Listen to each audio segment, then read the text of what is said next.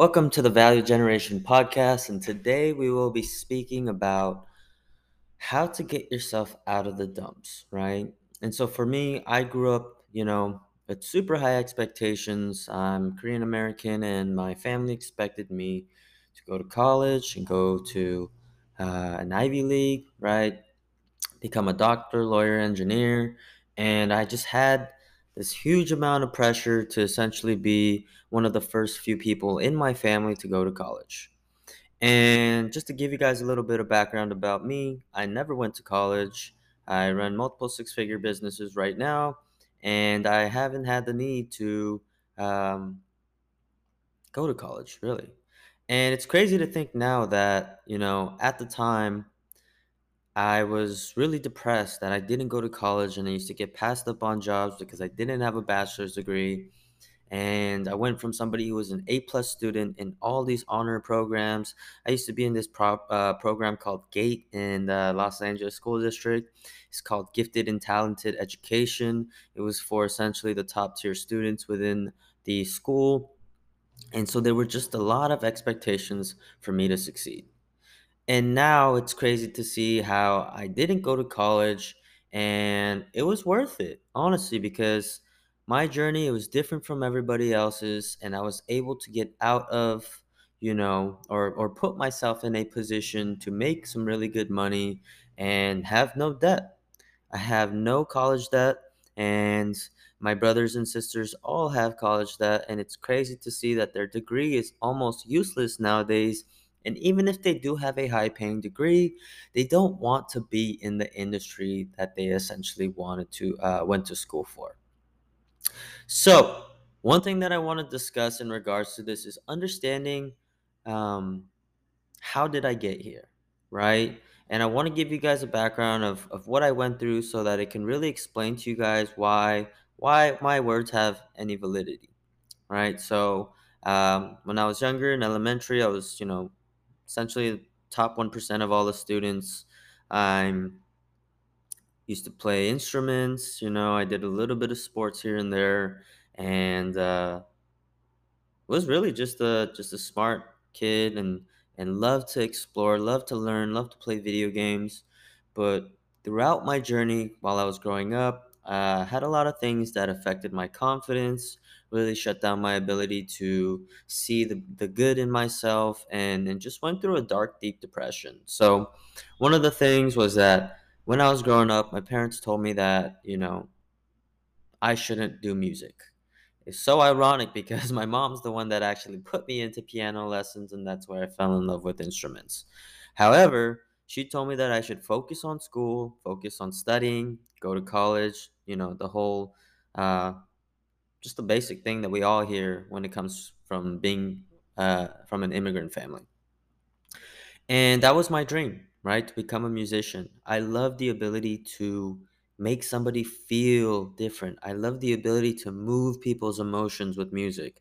And it fascinated me, right? I would listen to to to like Beethoven or uh, some type of, you know, pianist or whatever and I could feel different. I could feel if, if I was sad, I could feel happy by listening to music, right? I could change the way people felt by the ability of of listening to music, right? And so that was something that was a very big passion and desire of mine. And when my mom shut this dream down, that's when I started to to rebel and that's when my grades started to fall. Because ultimately my dream was not to go to college. My dream was to change the world, right? And a lot of us need to be more comfortable with the fact of saying things like that, right?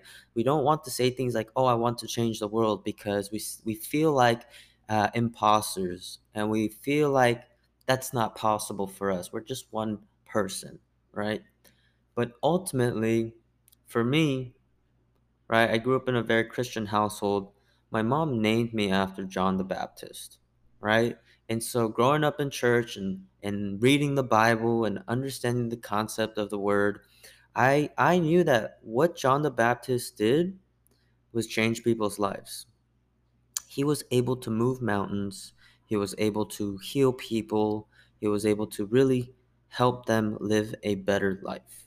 And so for me, right? School was not strong enough of a goal. It didn't mean enough to me personally, right?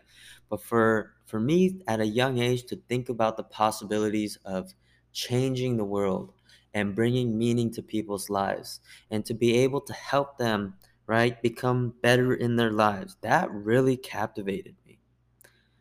That really made me feel like like I was I was that was my purpose, right?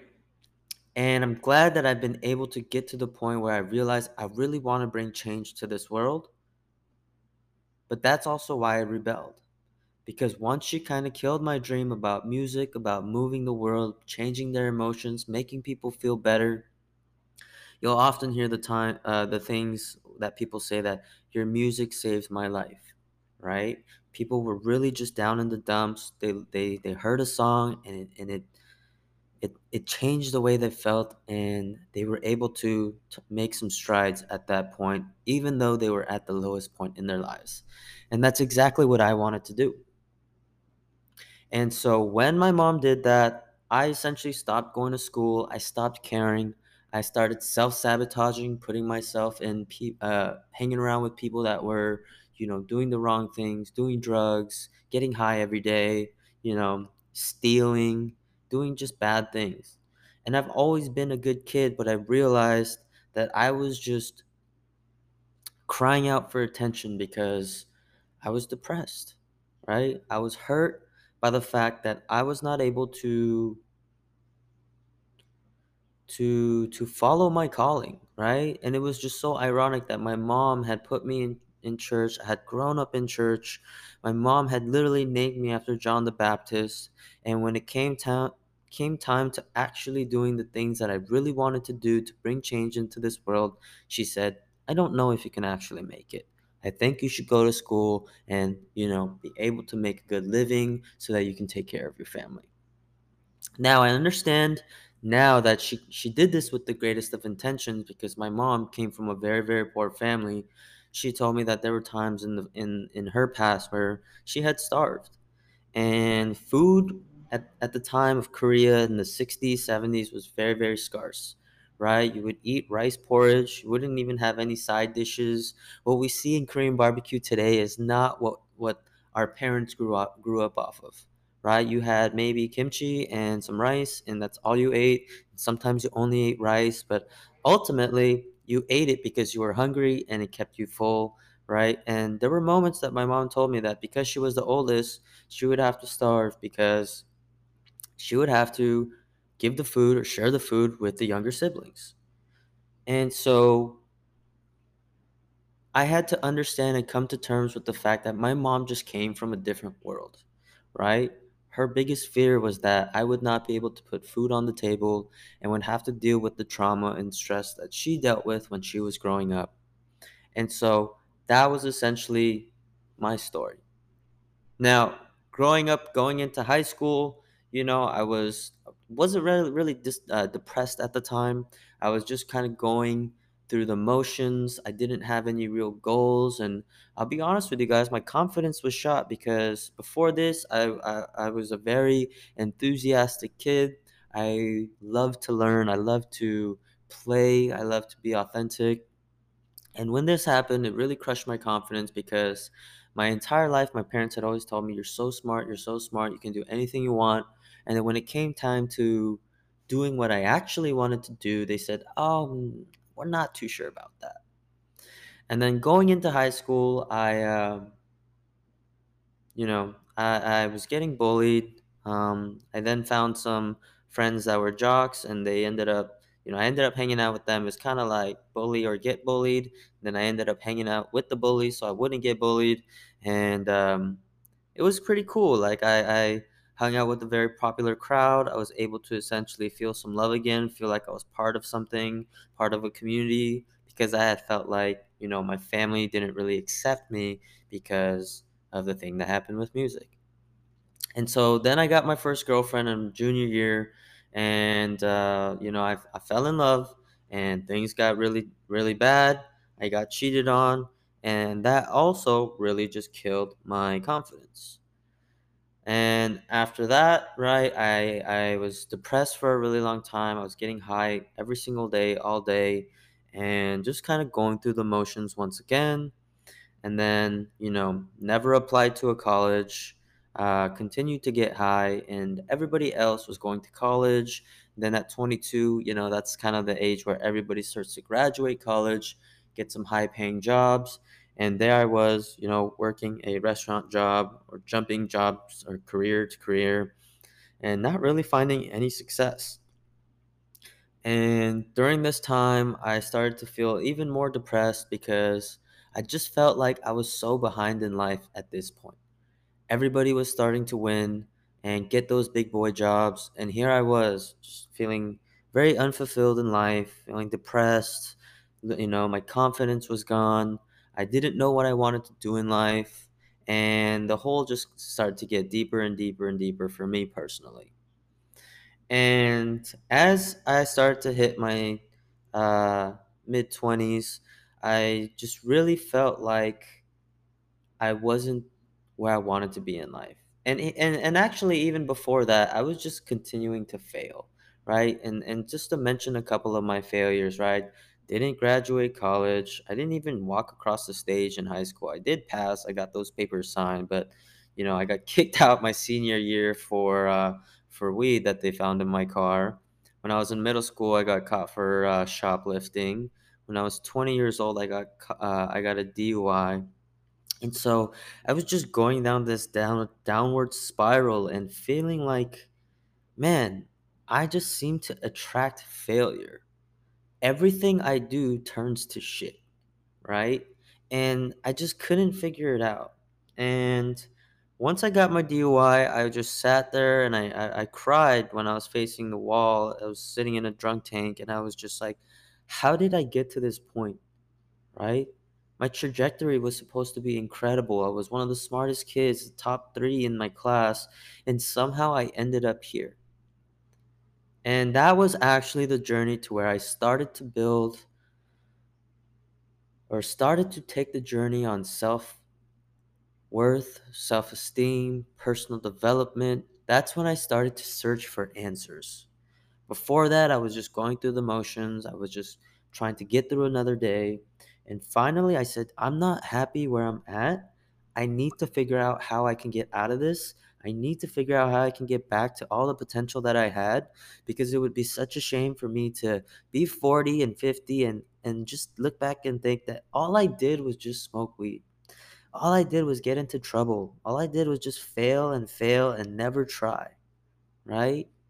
And another thought that I had was, okay, if I'm already failing and people already think of me as a failure, then what's the what do I have to lose if I actually go after my dreams and I fail? There's literally nothing new. They're already that's I hate to say it like this, but it's already on brand with the type of man I was at 22, right? So, that really changed my perspective. That was when I started to read books. That was when I really started to become interested in how can I become a better man? How can I increase my skill set? How can I become more confident? How can I attract attractive women? Right? I really wanted the answers to these. And that's when I started questioning things in life. And that's when your life will change as well. When you start to question why you are where you are and why you aren't where you want to be. So I started reading books. I started reading uh, a couple of books, right? I also did a multi level marketing scheme called Vemma. I discussed it in the last one. It was actually a massive, massive failure. I didn't make a single dollar. I lost money. I got all my friends into it. We all lost money. None of us made shit. And then I be, kind of became a laughing stock where people were like, hey, it's the multi level marketing guy. Hey, you want to recruit me? And uh, it was honestly really embarrassing for me. And that also killed my confidence as well, right? Didn't help that my confidence was already low. And here people were attacking my character because I had a dream to get rich with my friends. So, one of the first things, the, the best things that came out of this, though, was that I started to look into personal development. I read Think and Grow Rich. I started to read books on self worth, on confidence, on habits, on paradigms, attitudes. I started to watch videos about Bob Proctor, who's explaining how to become filthy rich, right? And what I realized was that it was a matter of perspective and paradigms that I was significantly lacking. My paradigms were all messed up. All I could think about was how much how much of a failure failure I was. I was vibrating on such a low frequency that that was what I was attracting. And so what I started to realize was that I needed to get to a point where I was vibrating on a higher frequency where I could then have bigger goals, bigger aspirations, get back to what I really wanted to do as a child and focus on the things that would make me feel fulfilled and ultimately bring success. So, one of the most important lessons that I learned, right, was The Compounding Effect. It's a book by Darren. I don't remember his last name, but it was a very important book I read.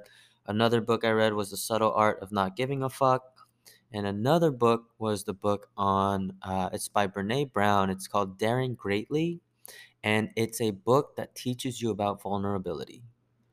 I had failed so much to this point that I was completely shut off in life.